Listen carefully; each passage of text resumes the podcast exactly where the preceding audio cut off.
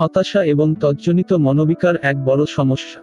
আমরা সবাই জানি, হতাশা থেকে সৃষ্ট মনোকোষ বিষণ্ণতা অবসাদ হতে বহু অঘটন অসুস্থতা, বহু সমস্যা জন্ম নিয়ে থাকে। হতাশা হলো, কোন কিছুর জন্য আশা বা প্রত্যাশা মতো প্রাপ্তি না ঘটার ফলে, মনের এক প্রকার আহত বা আঘাতপ্রাপ্ত অবস্থা। হতাশার পিছনে থাকে মনের আশা, আকাঙ্ক্ষা বা প্রত্যাশা। আর অপরদিকে থাকে অসাফল্য অপ্রাপ্তি চাহিদা মতো ঘটনা না ঘটা। বিভিন্ন মানুষের বিভিন্ন প্রকার শারীরিক ও মানসিক গঠন, জ্ঞান ও চেতনস্তর এবং প্রয়োজন বা চাহিদা অনুযায়ী পরিবেশ, পরিস্থিতি সাপেক্ষে বিভিন্ন ধরনের আশা, আকাঙ্ক্ষা সৃষ্টি হয়ে থাকে।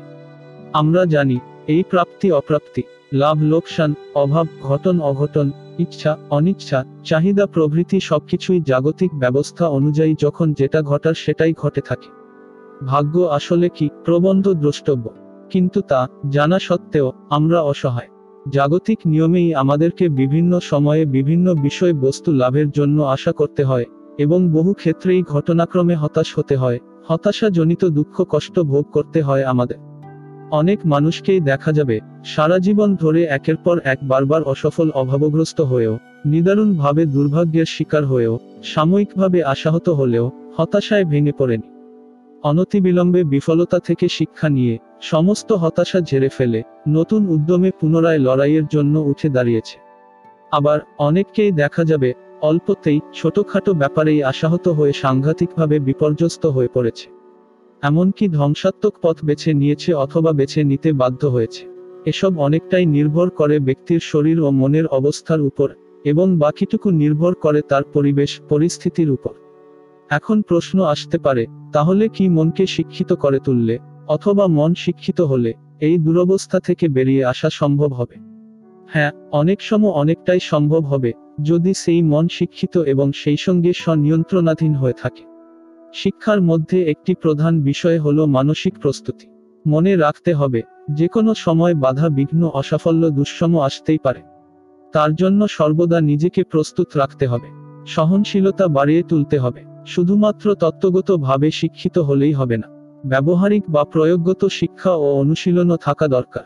এই জগতের বন্ধুর পথে এগিয়ে চলতে গেলে, যেমন সমাজ, সংসার সম্পর্কে বাস্তব জ্ঞান থাকা প্রয়োজন, তেমনি মন সম্পর্কেও ভালো জ্ঞান থাকা আবশ্যক। তবে শুধু জ্ঞান ও শিক্ষার দ্বারাই সবসময় সব ক্ষেত্রে সমস্যা মুক্ত হওয়া সম্ভব নাও হতে পারে। এমন কিছু কিছু ক্ষেত্র আছে, যখন এই আশা এবং তৎপরবর্তী হতাশা থেকে বেরিয়ে আসা সম্ভব হয়ে ওঠে না।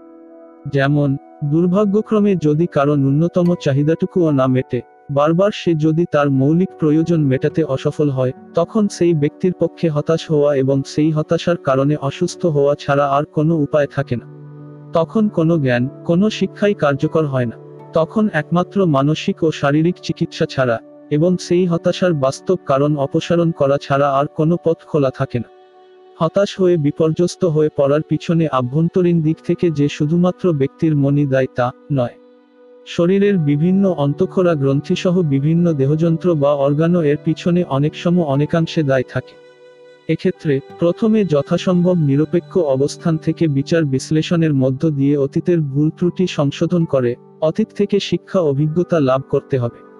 এর দ্বারা ক্ষতির থেকে বেশি লাভবান হওয়ার কথা ভেবে খুশি হতে হবে। তারপর কোনো কঠোর কায়িক পরিশ্রমের মধ্যে নিজেকে নিযুক্ত রেখে মানসিক দুশ্চিন্তা থেকে অনেকটা মুক্ত রাখতে হবে। তারও সঙ্গে নিয়মিতভাবে আত্ম, ধ্যান প্রাণযোগ সুষুপ্তি যোগ প্রভৃতি বিশেষ কিছু যোগ প্রক্রিয়ার সঙ্গে নিজেকে যুক্ত রেখে স্বাস্থ্যবিধি মেনে সুষম আহার, বিহার সহ সূক্ষ্ম মাত্রায় সুনির্বাচিত হোমিওপ্যাথিক ওষুধের সাহায্য নিতে হবে। তাহলে এই দুরবস্থা থেকে বেরিয়ে এসে নতুন করে আবার জীবন চলা শুরু করা সম্ভব হবে। প্রয়োজনে সমস্ত দিক বিচার বিবেচনা করে, ভালো সময়ের জন্য অপেক্ষা করতে হতে পারে। কারণ সাফল্য লাভের ক্ষেত্রে সময় একটা গুরুত্বপূর্ণ বিষয়। প্রসঙ্গত, একটা অতি সরল সমাধান আমাদের সমাজে কথিত আছে, কাজ করে যাও, ফলের আশা করো না। এটা যে কতখানি অবাস্তব কথা, তা বিজ্ঞজন মাত্রই অবগত আছেন।